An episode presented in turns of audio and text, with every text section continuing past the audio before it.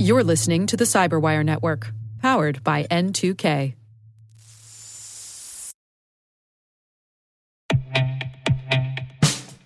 And now, a message from Cyberbit. Mastering cybersecurity is like mastering a sport. You build muscle memory through rigorous practice, then you train as a team to foster cohesion while operating under pressure. Like athletes, cybersecurity professionals thrive on hands-on simulation. But traditional courses, certifications, and open-source labs won't build you a winning team. You need Cyberbit. Cyberbit offers a hyper-realistic simulation environment for your SOC, IR, and C-suite to refine your skills, all using the market-leading SIMs, EDRs, firewalls, and WAFs they use every day.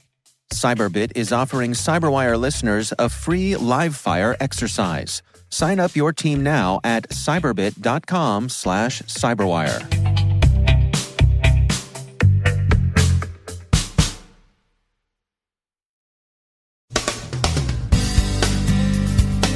Shopping for DDoS tools, kids? The cops have got their eye on you. Russian banks sustain a mild, easily parried DDoS attack. Mirai gets trickier. U.S. CERT warns against vulnerabilities in home routers. Popcorn Time ransomware says it's doing good by doing bad, but few will be deceived. The U.S. opens an investigation after the intelligence community concludes that Russian services tried to throw the U.S. election away from Clinton and toward Trump. And North Korea says they didn't do it, you tantrum-throwing conservative puppet regime, you.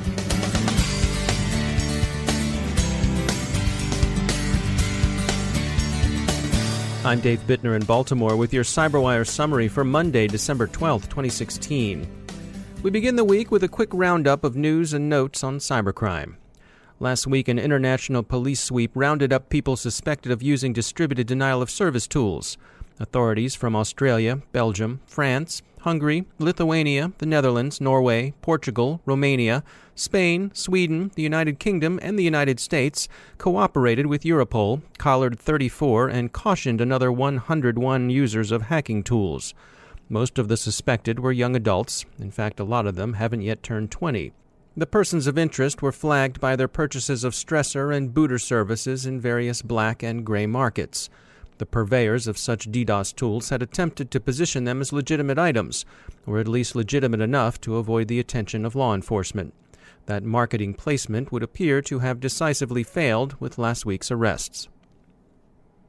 Russian banks did, after all, sustain the DDoS Russian authorities pointed to with foreboding a week ago. It hit last Monday, but any of you who were looking for it may be forgiven for having missed it, because the campaign wasn't very large. Rostelecom, the state-owned telecommunications service, reported Friday on how it parried the campaign. The attacks peaked at only 3.2 million packets per second, with the longest attack lasting a bit more than 2 hours. 3.2 million packets per second is well within the range of what DDoS mitigation services handle easily. By way of comparison, back in September, Krebs on Security sustained an attack that peaked at 143 million packets per second, 2 orders of magnitude larger than the poke at the Russian banks. The attacks were mounted by botnets herded from among home routers that used a vulnerable implementation of the TR-69 protocol. This is the same exploit implicated in DDoS attacks last month against IRCOM, TalkTalk, and Deutsche Telekom. U.S. CERT warned against using the Nighthawk line of Netgear home routers. The flaw could be exploited to bring routers into a botnet that could serve as a DDoS attack tool. Netgear has acknowledged the problem and says it's working hard to come up with a fix. The Mirai IoT botnet malware has been upgraded. It now sports a domain generation algorithm. As SANS recommends, alert your intrusion detection and DNS sensors. Turning to ransomware, there's an unusually repellent campaign in progress that offers free decryption in exchange for your willingness to infect your neighbors. Popcorn Time, not to be confused with the video content app that uses the same name, displays the following warning upon infection. We are sorry to say that your computer and your files have been encrypted, but wait, don't worry. There is a way you can restore your computer and all of your files. Send the link below to other people. If 2 or more people will install the file and pay, we will decrypt your files for free. So it's like a chain letter with a payload. This is repellent enough, but the criminals, who ask for 1 Bitcoin, roughly $800, claim to be Syrian computer students engaged in collecting money on behalf of impoverished Syrians victimized by the ongoing multi-party fighting among the Assad regime, rebels of various stripes, and, of course, ISIS. The Assad regime has long been in the market for lawful intercept tools, which too many have been willing to sell it. ISIS, of course, concentrates on its online brand in what continues to be an effective branding campaign. In other news of international cyber conflict, the U.S. intelligence community reported with high confidence late Friday that Russian intelligence services had been acting against the candidacy of Democratic nominee Clinton during the U.S. presidential election. The evidence of intent to influence the election in favor of the Republican nominee consists largely of the dog that didn't bark. No Republican National Committee documents were leaked, even as WikiLeaks, Guccifer 2.0, and DCLeaks vigorously dox the Democratic National Committee. While some insiders say the Republican National Committee wasn't hacked, only routine communications among individual Republicans were exposed during the run-up to voting, the general opinion is that they probably were, and that the take was withheld to influence the election. President Obama has directed an investigation but doesn't believe the election results were called into question. President-elect Trump dismissed claims that he benefited from Russian support. One interesting sidelight, the Russians appear to have been as surprised as anyone by President-elect Trump's success. The state of Georgia's request that the Department of Homeland Security explain apparent attempts to penetrate the firewall around the state's election systems spawns an investigation. There are several possibilities: nefarious DHS attempts on the system, benign vulnerability scans, attack by a rogue employee, or nothing at all. Benign vulnerability scans seems likeliest, although there were some reports of a rogue employee, but investigation remains in its earliest stages. And finally, North Korea has issued its customary denial of responsibility for malware found in South Korean military networks. The charges, Pyongyang says, are beyond the realm of common sense and represent the kind of tantrum the puppet conservative party in South Korea throws during times of stress. Pyongyang's denials show a new reach for hipster freshness, however. The headline was, "North Korea hacking? Even a stone image of the Buddha would laugh." Okay, maybe not enough for open mic night at the Chuckle Hut, but north of the 38th parallel, that is sacco stuff.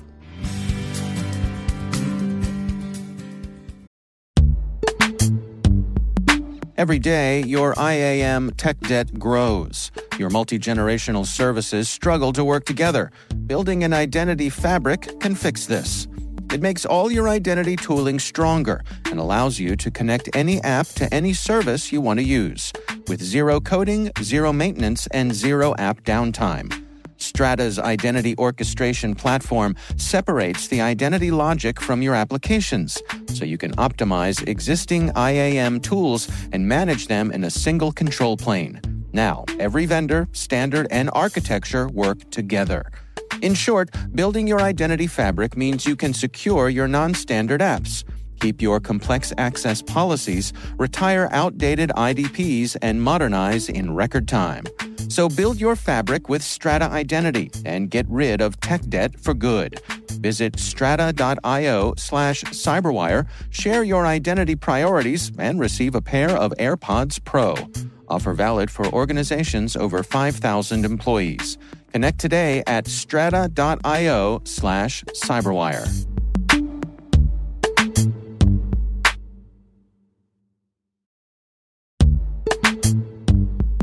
And now a word from our sponsor, Netscope.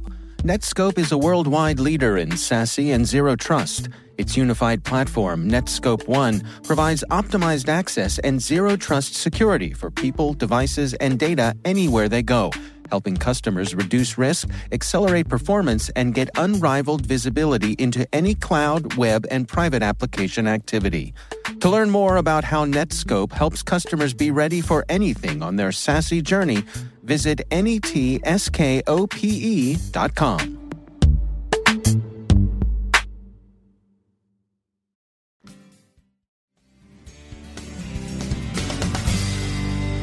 And I'm pleased to be joined once again by Emily Wilson. She's the Director of Analysis at Terbium Labs. Emily, we've been sort of making our way through your recent report. It was called Separating Fact from Fiction, The Truth About the Dark Web. And some of the things you dug into here was drugs versus pharmaceuticals. Tell us, what did you find when it comes to that? We took a look at kind of legal versus illegal content on the dark web, and we thought those proportions were interesting, but then we wanted to dig into kind of just the illicit content, the things people tend to talk about. And of that, we found that drugs make up about 45%, which is a fair amount of that. Right? And when we're talking about drugs, what are we talking about? We're talking about things that are primarily going to be used recreationally. Okay. So for our purposes, you know, definitions matter. We separated pharma out as kind of anything you would typically go to a physician to get a prescription for. And so in that case, we included, you know, anti-anxiety medications or ADHD treatments or kind of other medications you would think of them. So in this case, pharma is a subset of drugs, and drugs include, yes? We broke them out differently in this case because one of the things that we see, and it's difficult to measure intent here when people are buying things that look like pharmaceuticals, but one of the things that we see for pharmaceuticals is that they're branded and sold very differently than drugs. So when you have drugs, and here I'm thinking kind of recreationally, you know, you don't particularly care where, you know, your LSD is coming from. You care about the reputation of a vendor. You maybe don't care too much about your cocaine. You trust the reputation of the vendor.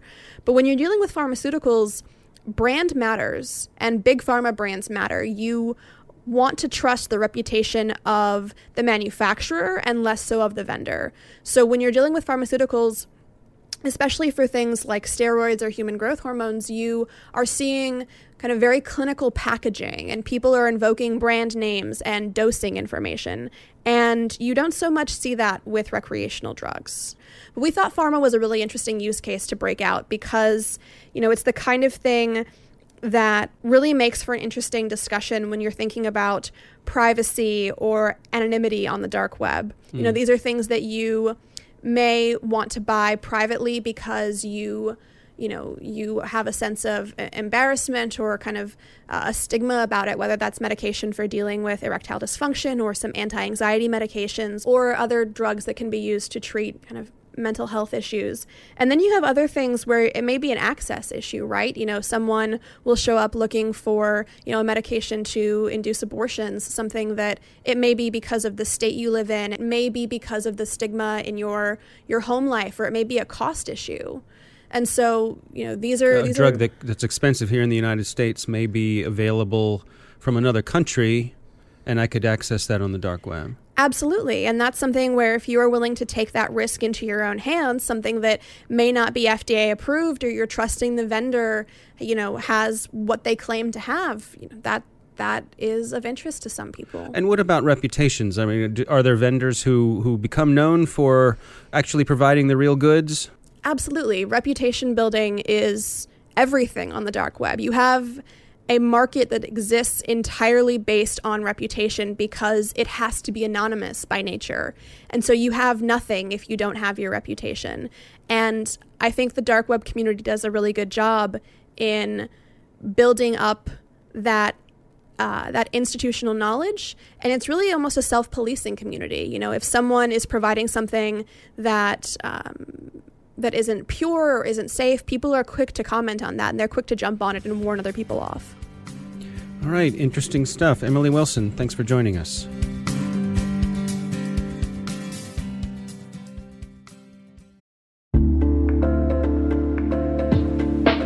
Are lengthy security reviews pulling attention away from your security program?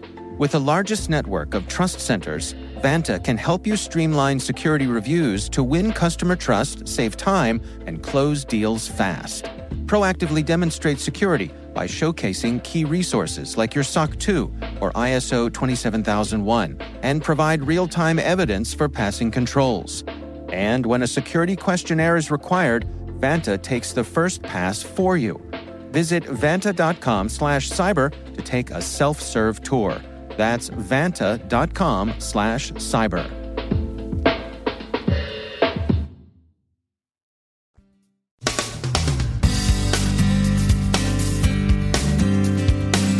And that's the Cyberwire. We are proudly produced in Maryland by our talented team of editors and producers. I'm Dave Bittner. Thanks for listening.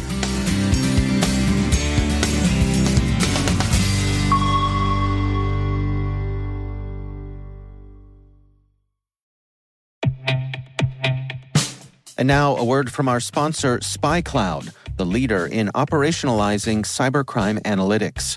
Traditional threat intelligence is a thing of the past. Cyber criminals are stealing vast amounts of credentials, session cookies, and financial data every day, and it's hard to keep up. SpyCloud is the trusted partner businesses turn to fully understand their darknet exposure risk and neutralize threats before it's too late.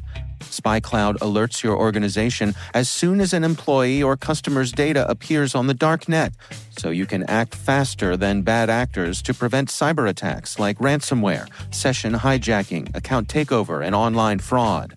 With insights from the industry's largest repository of recaptured data, protect the digital identities and systems most important to your business. Get your free corporate darknet exposure report at spycloud.com/cyberwire and see what information criminals have in their hands today. That's spycloud.com/cyberwire.